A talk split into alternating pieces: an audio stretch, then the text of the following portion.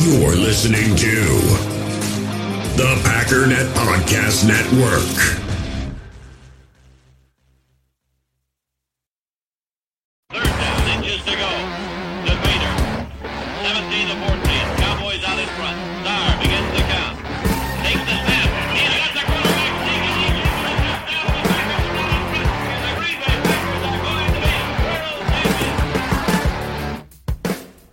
Good Tuesday afternoon. Welcome into Packers Total Access. I'm your host, Clayton Bailey. You can check us out on Packernet.com. You can find me on Twitter at Packers_access. If you have a question or a comment for the show, you can email us.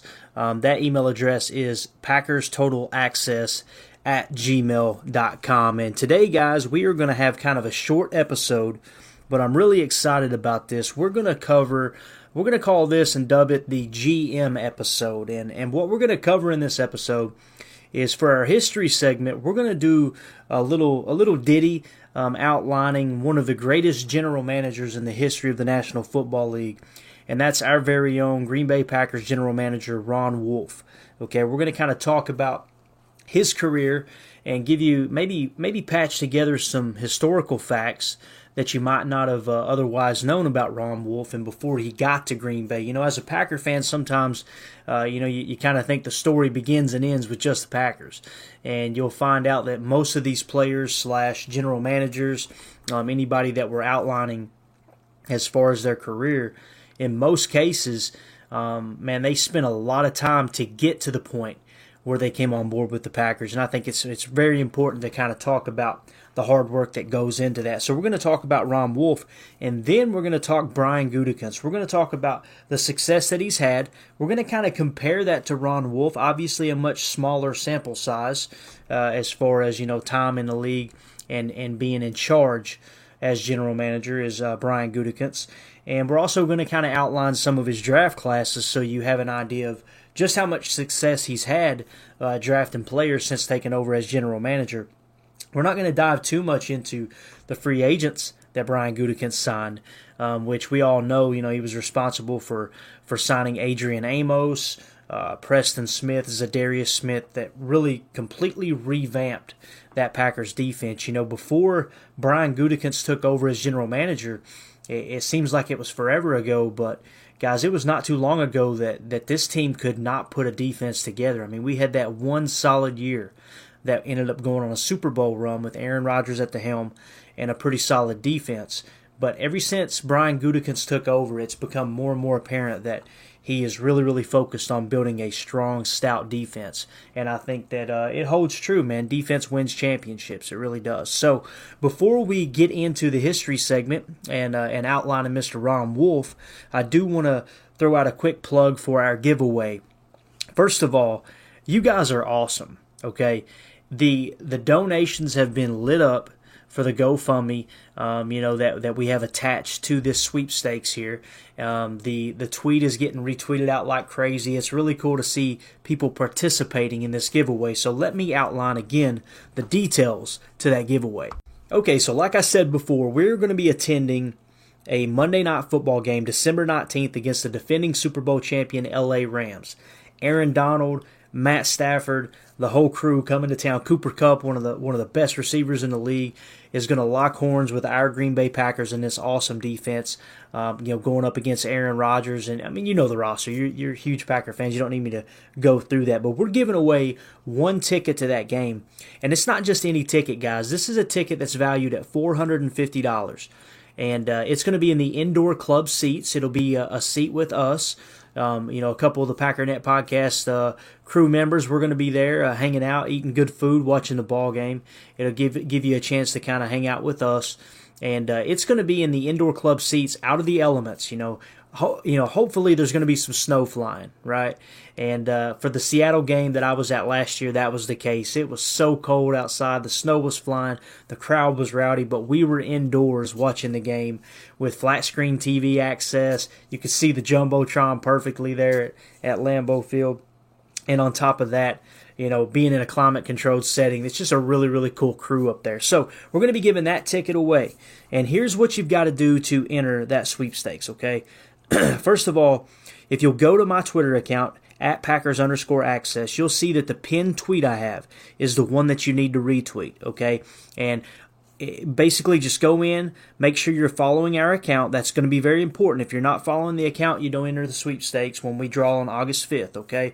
And also, you've got to retweet that. So that's going to be a great way for us to keep up with who has entered themselves into the contest. So go to my Twitter account, the pinned tweet at the top, retweet that, make sure you're following the account, and also, if that'll get you entered one time into the sweepstakes. Now, here's what's cool.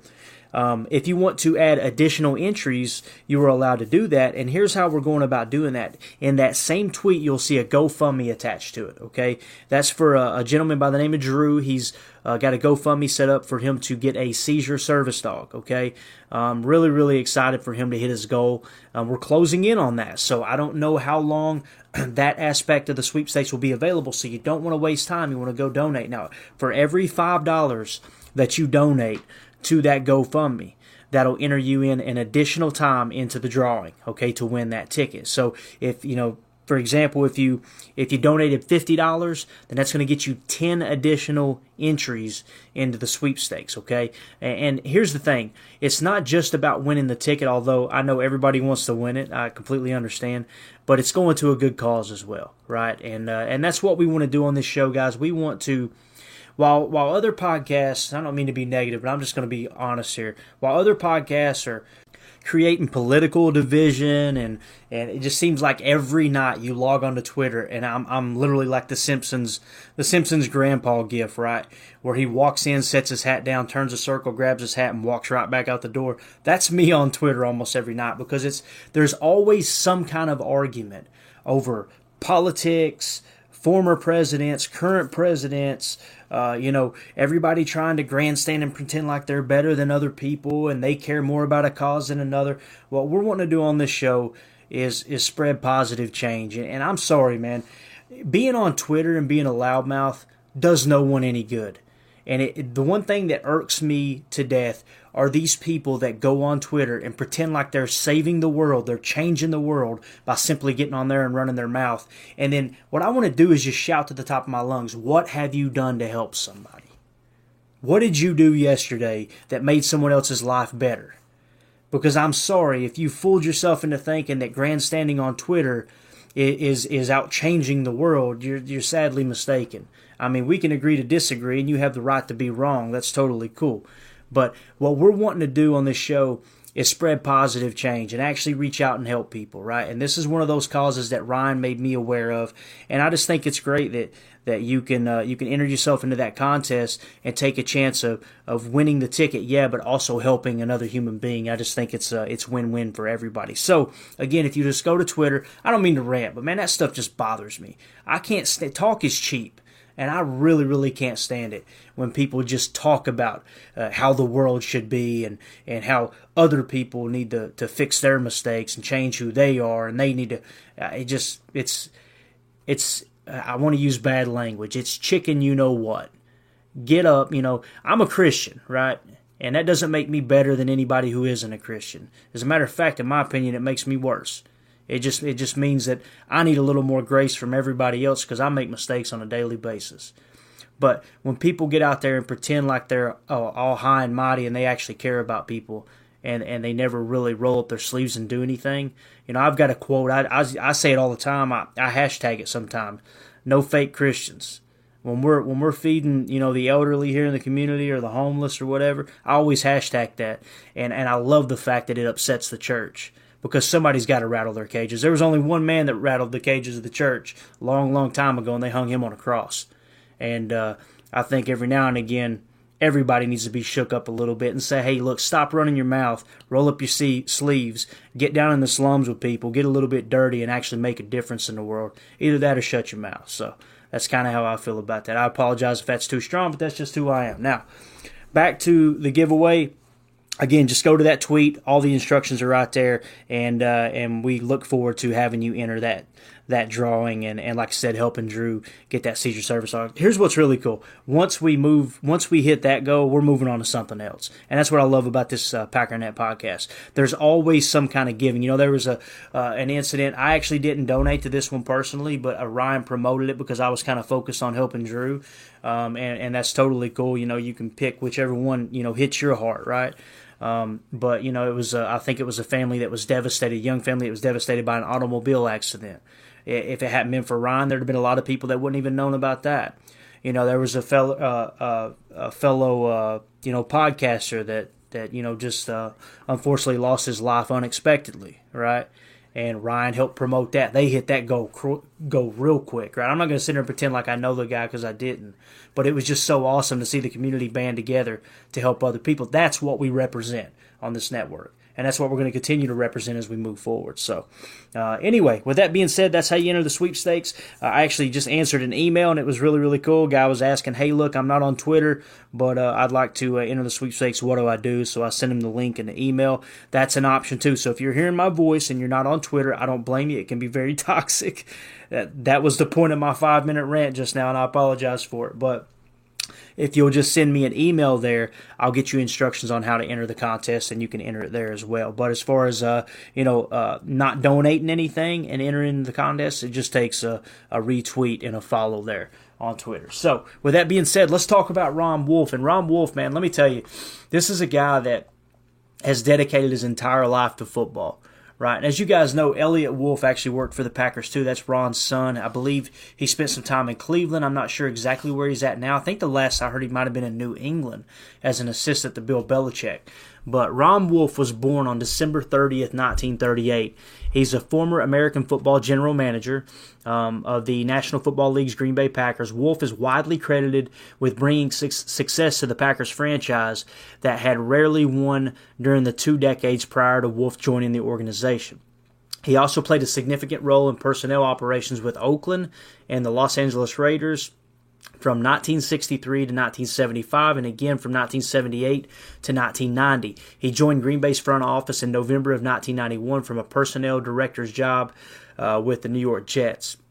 He was inducted into the Pro Football Hall of Fame in August of 2015. So, early life, he was born in New Freedom, Pennsylvania. I think it's so cool that just how many football minds are born in the state of Pennsylvania. It truly is a football state. To me, it's kind of 1A and 1B when you think of Texas and you think of Pennsylvania. It just seems like those are the two states that really, really love football, and it's kind of bred into them at a very early age. But he was born on December 30th, 1938, after serving 3 years in the Army. So once again, thank you, Mr. Wolf, for your service. It's amazing how many people are a part of the Packers history, the Packers lore, that actually served our country. But I had, until this point right here, I had no idea that Ron Wolf served in the Army for 3 years. That's awesome. Wolf played college baseball at Maryville College in Tennessee. I did not know that. This is amazing. That's actually about an hour and 15 minutes from where I'm speaking right now, where I live. That's awesome. After college, he worked for Pro Football Illustrated, Chicago sports newspaper. So in Oakland and with the Los Angeles Raiders, right? Wolf became a scout for the Raiders in 1963. With the Raiders, Wolf took part in drafting such notable players as Art Shell, Gene Upshaw, Ken Stabler, and Jack Tatum, all of whom would play for the Super Bowl. I believe that's the Super Bowl XI championship team in 1976, and later such players as Howie Long, Marcus Allen, and Matt Millen, all of the Super Bowl. I can't read those Roman numerals. I apologize. I'm from Kentucky, and we barely could count using our fingers, so I'm not going to try to figure that out. So anyway, that championship team in 1983, the then Los Angeles Raiders. After the death of Raiders owner Al Davis, Wolf was rumored to possibly come back to Oakland. He didn't specify that he wanted to have a full-time job as general manager there, but he told the new ownership team that he would assist them with anything they needed. In an interview with the Milwaukee Journal-Sentinel, he supported Green Bay Packers Director of Football Operations Reggie McKenzie as a perfect candidate for the GM position in Oakland, and called him, quote, a tremendous evaluator when it comes to finding players. So as far as the Raiders' history, I think it's safe to say that the criteria of greatness that John Madden always talked about, you know, he said the criteria of greatness is, can you tell the history of something without speaking of this person's name? And you cannot tell the history of the Oakland Raiders without speaking Ron Wolf's name. I mean, he basically was the architect, or one of the architects, for putting together those championship runs for the Raiders there in the 60s and 70s. That is really, really cool. I'm sorry, the 70s and 80s. He started that, building that foundation in 1963. But, I mean, you're talking about Art Shell, Gene Upshaw, Ken Stabler, Jack Tatum. Those are four Hall of Famers.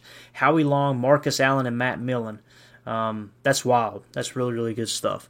And obviously, he had a strong connection to Al Davis. I think it's also cool that he put in that word, you know, that vote of confidence for Reggie McKenzie to be hired. If you guys don't know, Reggie McKenzie is a black man, and so there you see that the tradition of Ron Wolf. Al Davis. As much as people like to talk bad about Al Davis was very, very much so involved in providing equal rights to minorities and helping get their foot in the door as far as in the game. You know, Art Shell becoming, I believe, a head coach, if I remember correctly. That was a hire that Al Davis did. There was also another guy. I want to say his name is Flores, I believe. There was a head coach that won a Super Bowl with the Raiders, and he was actually the very first minority head coach in the history of the National Football League. Al Davis hired him. You know, it kind of goes unnoticed because obviously Flores was not an African American, but he was a minority, and it was, you know, in my opinion, just as important to kind of help get his foot in the door and kind of tear down those barriers that you know plagued our country for so long, and some would say still does today. I'm not here to debate or argue that. It's something I don't have to deal with on a daily basis, obviously, so it's not fair for me to even comment on it. But moving on to the Tampa Bay Buccaneers, so he wasn't done there. Ron Wolf went to the Tampa Bay Buccaneers in 1975. He joined the expansion Tampa Bay Buccaneers as vice president of operations. He helped build the team that would advance to the 1979 NFC Championship game. He would not be around to see his team develop, however, as he resigned his position with the Buccaneers in February of 1978, citing, quote, personal matters. It's believed that he had difficulty working with Buccaneer owner Hugh Culverhouse, and that Culverhouse was trying to interfere with personnel decisions. Wolf later indicated that Culverhouse's close personal relationship with and strong financial stake in coach John McKay meant that Wolf had to be the one to pay with his job for the team's 0-26 start. Wolf returned to the Raiders on the expiration of his Buccaneer contract, so it obviously didn't work out there. There's actually a documentary that you can find online. I believe you can find it on YouTube. I know you can find it on NFL.com or a part of Game Pass, where they talk about that 0-26 start that the Buccaneers had. And you could see that, in my opinion, it was all John McKay's fault. He was a horrible leader at head coach. He was a guy who had success in college. We've seen it time and time again with so many college coaches thinking they could step in. You've seen it here most recently with Urban Meyer, right? An absolute disaster. You've seen it with the great Nick Saban, arguably the greatest college football coach in the history of college football. I'm not getting emotional. My voice is cracking. But he came up and couldn't make it happen. You had Steve Spurrier, who won a national title as a college coach. He stepped in the league, couldn't make it happen. And Ron Wolf stepped down because he felt like he was going to be the fall guy for a guy who just didn't know how to coach, and the owner was completely committed to John McKay. How someone could start 0-26 and you still be committed to him is beyond me. But let's move on to the good part, right? In 1991, Wolf was hired to replace Packers general manager Tom Bratz. Wolf's first major decisions were to fire head coach Lindy Infante, hire then San Francisco 49ers offensive coordinator Mike Holmgren to replace him, and to trade for then Atlanta Falcons backup quarterback Brett Favre. Think about everything that Ron Wolf did in the very first early stages of taking over for the Packers. He fired the head coach, right? He said, all right, the hot team in the league is the San Francisco 49ers. I want their offense, their West Coast offense, which it's kind of funny, guys. The West Coast offense was actually created in Cincinnati. It was just kind of made famous on the West Coast when Walsh took over as the San Francisco 49ers head coach. Here's a quick little history segment for you, just a brief nugget.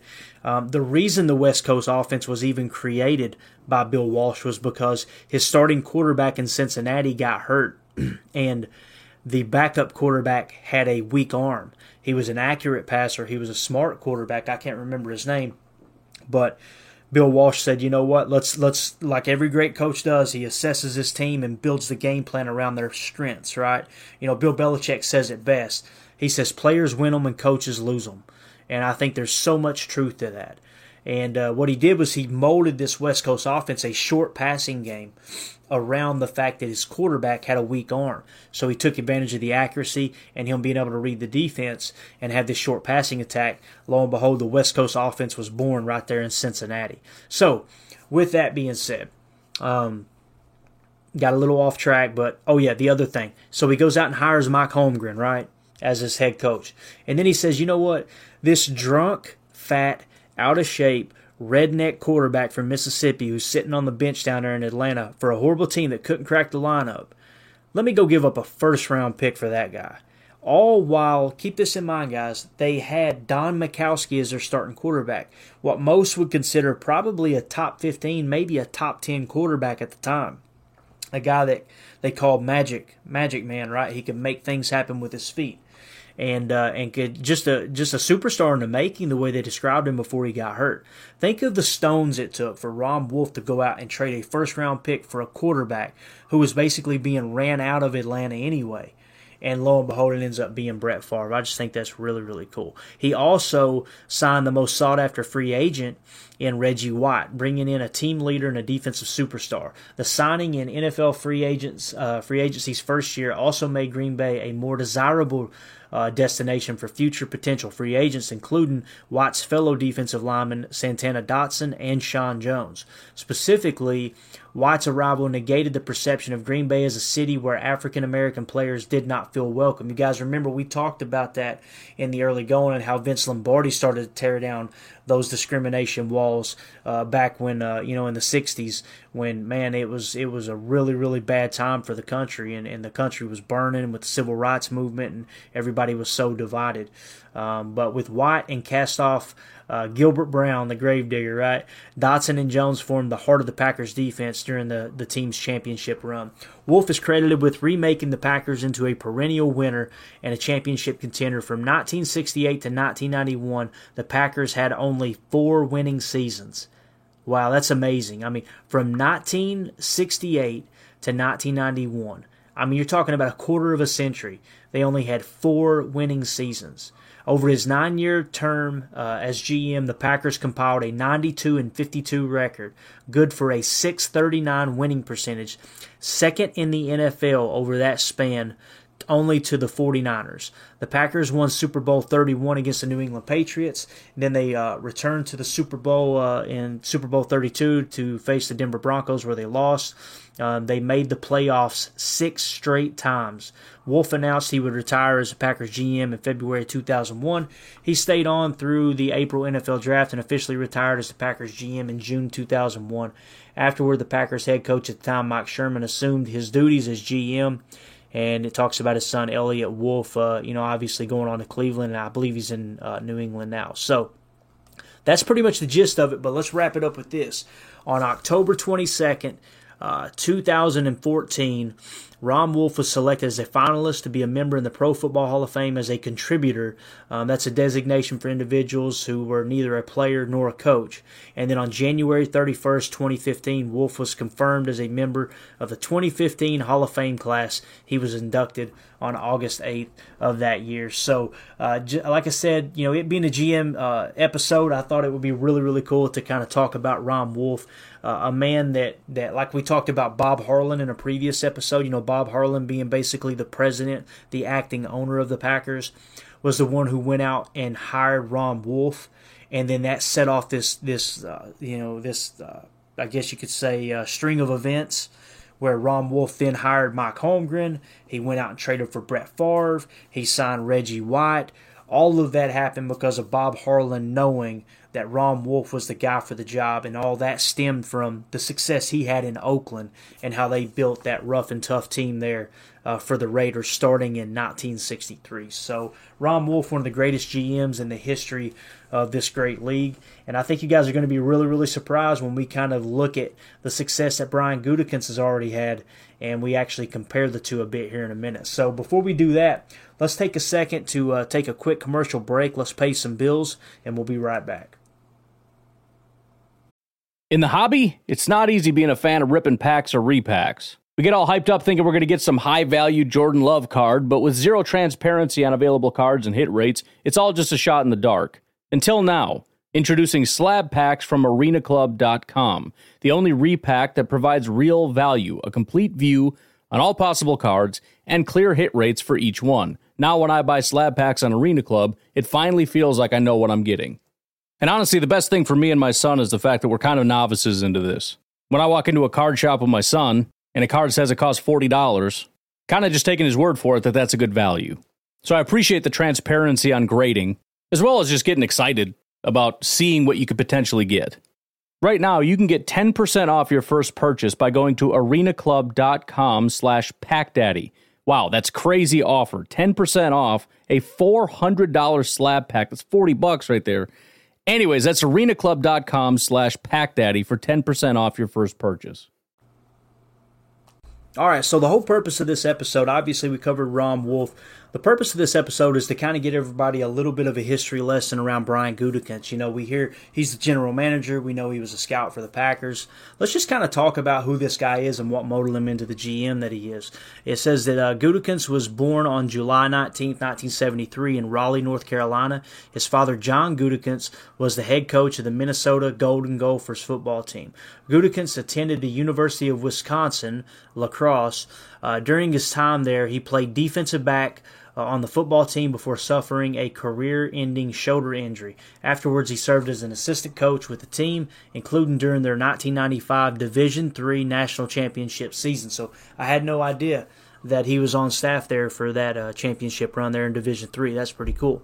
Now, as far as scouting, Gutekunst spent most of the 1998 NFL season with the Kansas City Chiefs as a scouting assistant. He then joined the Packers as a college scout for the East Coast of the United States. Gutekunst assumed his position as Director of College Scouting in 2012. He was promoted to Director of Player Personnel in March 2016.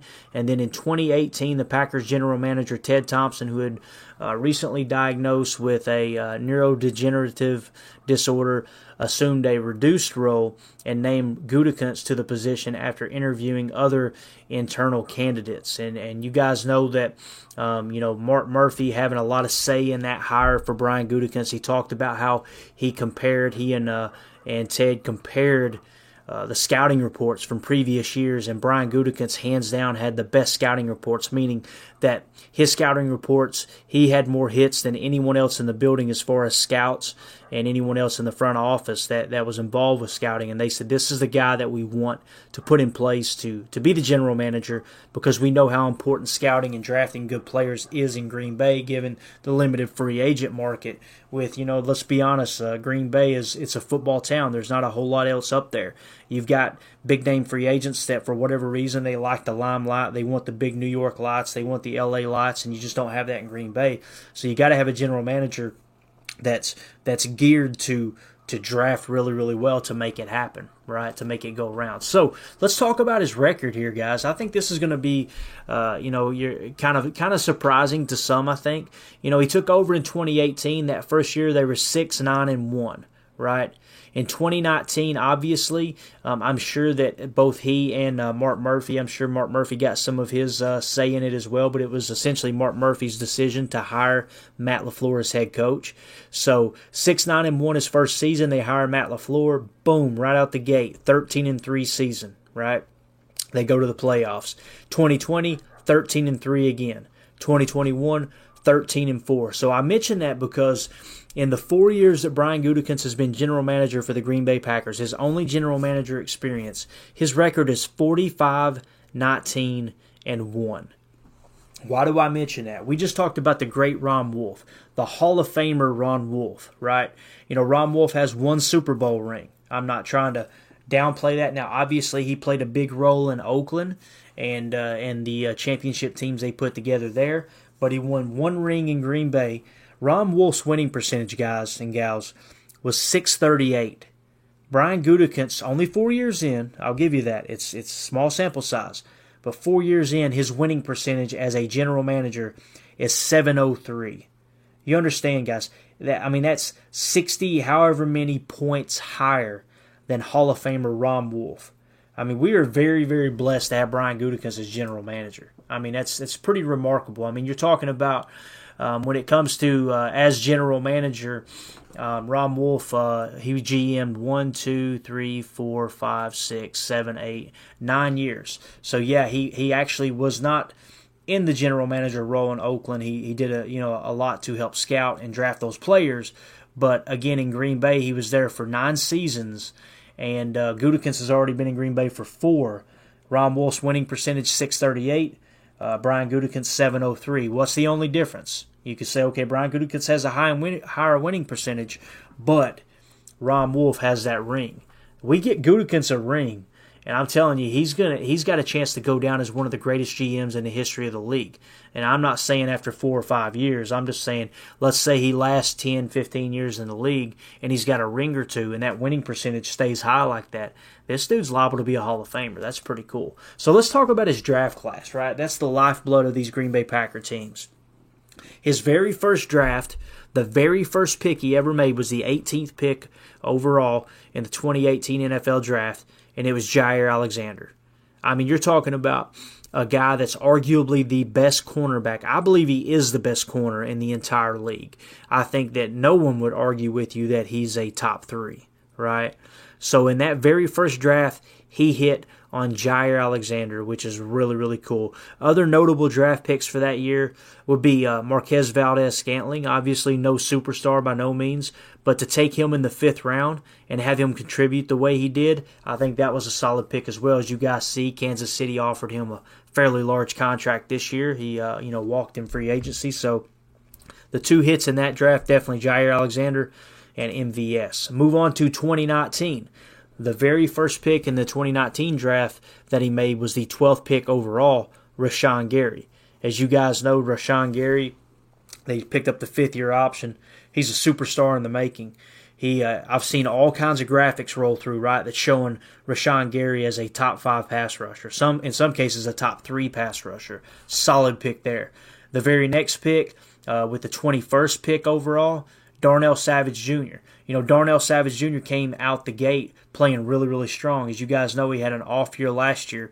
I thought that J.J. Leahy and Sam Holman did an excellent job on J.J. Leahy's show, Cheese and Packers. You guys need to make sure you're subscribed to whatever you need to subscribe to get notifications, whether it's on Twitter and you want to follow them or whatever. When you get a notification that there's a new Cheese and Packers episode, make sure you check it out. But they talked about Darnell Savage Jr. and how he's got a lot of criticism last year, but, you know, before that, the guy was a solid player. I hope he turns it around this year. I still think that's a hit. I mean, the fact that he has basically started since he's been in the league, and that was a first-round pick, that says a lot about that. His next pick in that draft, Elgton Jenkins. I mean, Elgton Jenkins is probably a top 5 left tackle when he's having to being forced to play that position. He's definitely a top 3, maybe the best guard in the entire league when he's healthy. And we're all praying over that knee. We want Elgton to be healthy this year, right? But that was another pick that he made during that draft. We talked a little bit about Kingsley Kiki, me and Jacob did, and how effective Kingsley Kiki was there. I mean, he wasn't a horrible player. That guy was taken in the 5th round. That was a nice little find there. So of that draft there in 2019, he hit on Rashawn Gary, Darnell Savage, and Elgton Jenkins. Those are 3 big picks, guys. You've got to hit on those 1st and 2nd round picks, and Goody nailed it in 2019. Let's go into 2020. 2020 draft, obviously the most controversial pick since Aaron Rodgers was taken, right back in whenever it was, 2004, 2005, whatever the draft year was. You know, this was the year that Goody took Jordan Love with the 26th pick. The jury's still out. I still think Jordan Love can be a great player. Only time will tell, right? Obviously, things are a lot different when you have a full off season and you're actually training as the starter and being able to play and work with the ones. I think it's a whole different ballgame. So to just, for some people who just say he's a bust already, I don't know, maybe they're fortune readers. They're like Miss Cleo out there. They can tell that he's going to be a bad player. I don't understand how anybody's making that assumption based off of the small sample size we had. But Jordan Love was the first pick there. The jury's still out. A.J. Dillon in the second round, guys. That's a stud pick. You're talking about a guy who's a top 5 running back in the entire NFL. Got him in the second round. And he's somebody who's just built to run the ball at Lambeau Field. Just that big body, pounded at him in the cold. Guys don't want to tackle when there's snow flying and it's 20 degrees at Lambeau, right? A.J. Dillon is a back of the future. I really, really like A.J. Dillon. So that was a solid pick. Josiah DeGuara, I think that's been a little bit of a letdown, but we'll see what he does this year. I think he's going to have opportunity with Bob Tunyon being down. He's got a chance to come in and win the number 1 tight end spot. Now's the time for him to step up. We'll see what he's got this year. I really believe that. Another pick here in this draft was John Runyon. John Runyon has been a solid pass blocker. His run blocking, not that good, right? But the way that he was able to fill in last year, and for him to be a 6th-round pick, I think that's a solid pick there. And then Jonathan Garvin showed a few flashes. He was a 7th-round pick. We'll see what he does this year. I think he'll have opportunities being able to spell Rashawn Gary and Preston Smith there coming off the edge. And really it's going to be a good competition between Jonathan Garvin and Agbar, right? The rookie pass rusher there, I believe out of South Carolina, I think was the college he was drafted out. So that draft there, I would say the hits were A.J. Dillon, John Runyon, and possibly Jonathan Garvin. For him being so late, there was great value there. So again, another solid draft class there. All right, moving on to 2021. Eric Stokes was the very first draft pick. I think we would all agree Eric Stokes was a good, solid pick. You know, I broke it down on PFF grades and talked about all the corners taken in that draft. Stokes, hands down, in my opinion, was argued. I mean, I think he was, based off of the small sample size, and a listener really, really appreciate him reaching out, pointed out that one of, I think it was Sertan that might have been the guy, one of the first round corners that were drafted that year actually battled injury, so it was a very small sample size. But still, Eric Stokes outperformed everyone who was taken in the first round that year at the cornerback position. So that seems to be a hit. I'm expecting him to take a huge step this year. With the second round pick, you had Josh Myers. Josh Myers started at center last year, guys. I mean, yeah, injuries caught up with him, and you gotta. You can't make the club in the tubs, what they say, right? The most important ability is availability. If you're not healthy, then it doesn't matter how much talent you got. That talent does nothing when it's sitting on the bench. But the fact that he started when he was healthy said a lot about Josh Myers. PFF grade was low. It was in the 50s. I'm looking for that. I want to see that jump up into the 60s this year and him stay healthy. Then I think we might have a decent pick there in the second round. But the fact that he's starting really, really says a lot. Third rounder, Amari Rodgers, the jury's still out. Obviously, everybody's really, really down on him. Such a small sample size last year, guys. I mean, you're talking about he didn't have hardly any attempts at all as far as, passes thrown his way. It was, I don't want to botch the numbers, but it was something that was very, very low as far as opportunity. In the fourth round, Royce Newman. Royce Newman started at right guard. You've got 2 offensive linemen in that one draft that ended up starting on this offensive line. And, oh, by the way, the quarterback just went on to win MVP. It can't be a horrible offensive line if your quarterback wins MVP. I'm sorry. Your running game was on fire at times last year. You know, I mean, you're talking about A.J. Dillon I think his PFF grade was in the 80s last year. You don't do that without having a good offensive line. You're talking about 2 guys drafted in the second and in the fourth round that started on the offensive line. This is proven to be a pretty solid draft class as well. You got T.J. Slayton in the 5th round. That's a guy that's a big body, can play nose. I think the jury's still out there. And then Kylin Hill in the 7th round. I'm really excited to see Kylin Hill this year. I think that he's going to play a major role on special teams once he's healthy, if that knee is fully healthy, right? And I think he'll be a great change of pace back. I think A.J. Dillon said it best. He's like a young Aaron Jones. So that's the kind of scat back you're going to get, someone who can catch the ball coming out of the backfield as well. So I wanted to outline that stuff because that's kind of what I grade GMs on. You know, free agency, like I you know, very, very shortly mentioned it earlier in the show here. Preston Smith, Zadarius Smith, Adrian Amos knocked every one of those out of the park. Oh, by the way, Devondre Campbell, where did he come from? That's right. Brian Gutekunst found him. That's another huge free agency signing. Here's one, Rasul Douglas. You know, no one else was interested in Rasul Douglas. Goody seen something in him and made that signing. Guys, think about those free agents I just mentioned. Of those, 4 or 5 free agents I just mentioned, Preston Smith is still starting on defense. Devondre Campbell is starting linebacker. He was the second highest graded inside linebacker in the entire NFL last year, according to PFF. Rasul Douglas, starting corner, whether we're in the nickel, you know, the majority of the time or what. Solid corner there. Adrian Amos. I think Adrian Amos is one of the most underrated players in the entire league. I think that guy is a top 3, at least a top 5, maybe a top 3 safety for what he does, coming down the box and thumping a little bit, being great in coverage. Great team leader, voted team captain by his teammates, if I remember correctly. Goody has got an eye for talent, man. And I'm telling you, he's built this team the right way. And these draft classes, you know, you may be looking at it and go, yeah, but what about the other picks? Guys, that's the name of the game when it comes to draft classes. When it comes to the NFL draft, I mean, it's such a low success rate. When you start hitting on players like that consistently, like this last one here, the most recent one, 2021 draft, Eric Stokes, Josh Myers, Royce Newman, TJ Slayton. I think TJ Slayton's going to start at nose for the most part this year so they can move Kenny Clark around. Let's remove TJ Slayton. In one draft class, they drafted 3 starters, guys, on rookie contracts. That's how you're able to maneuver the cap around the way that Brian Gutekunst has, kind of mimicking what the LA Rams are doing and the Saints and other teams getting creative with voidable years and all these things because they're hitting on draft picks. And that's exactly what the professionals, the talking heads are talking about is if you're going to approach kicking the can down the road the way the Packers are, you've got to hit on those picks and, more importantly, those late-round picks. And that's exactly what Brian Gutekunst is doing. So, with that being said, like I said, it's going to be a short show. I just thought, why not take this episode here? Let's have a GM episode. Let's talk about Brian Gutekunst. Let's take a walk down memory lane and talk about Ron Wolf and how important he was to the Packers organization.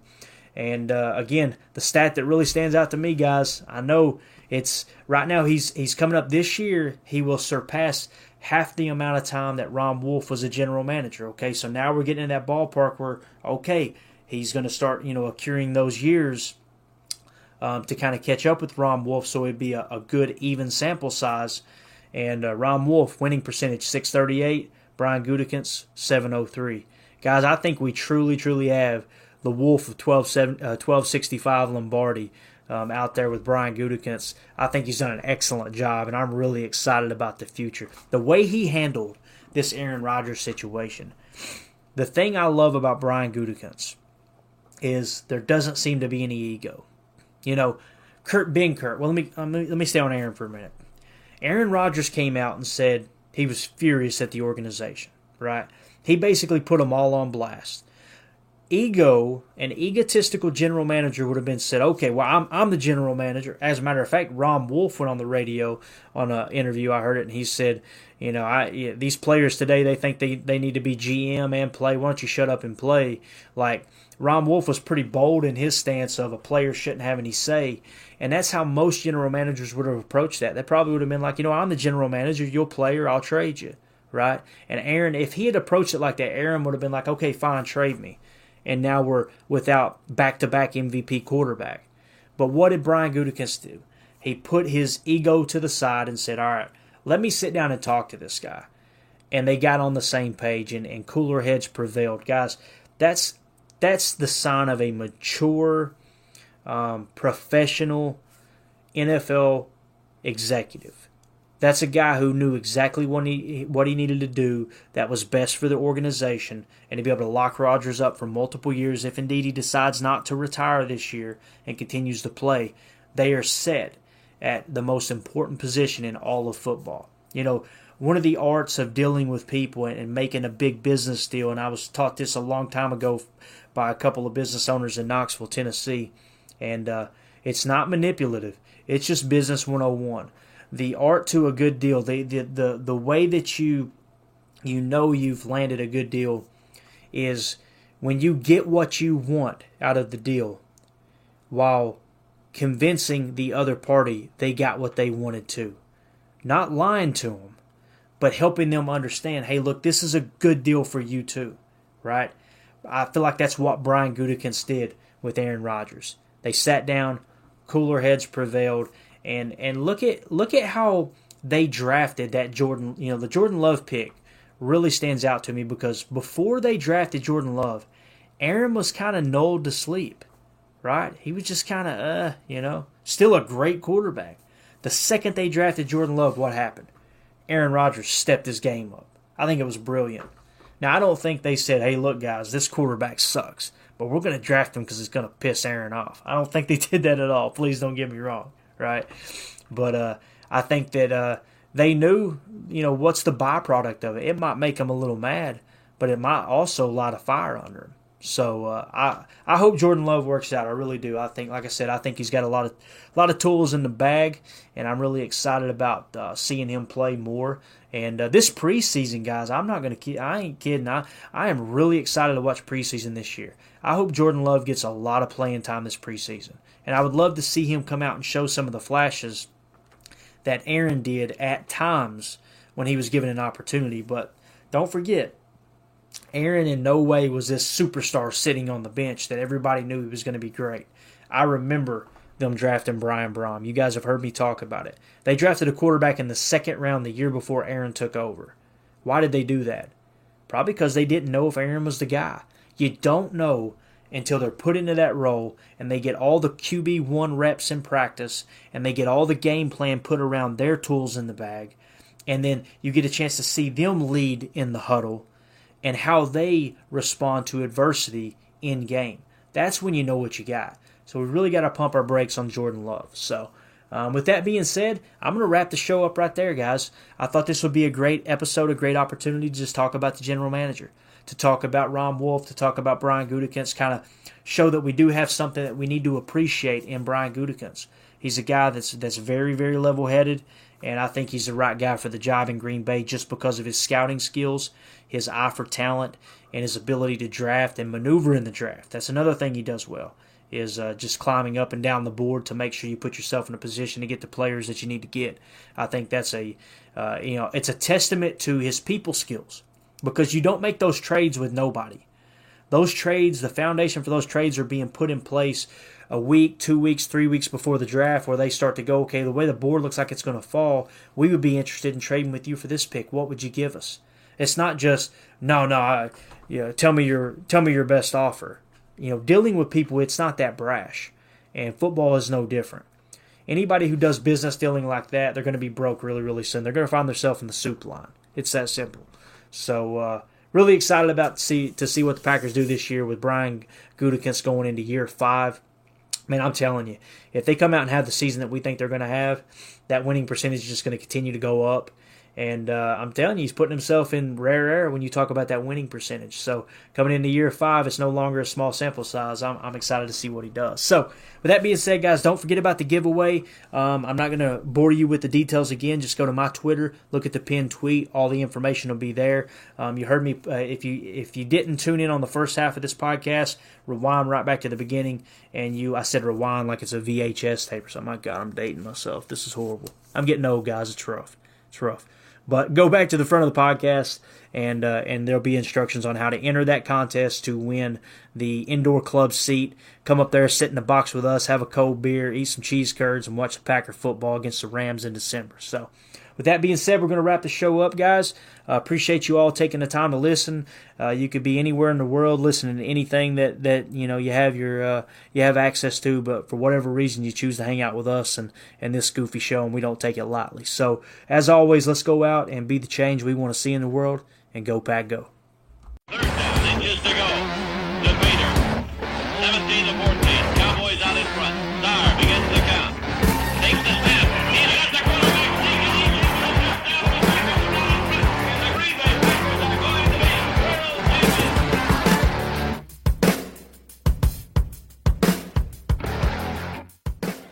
You think God never farted?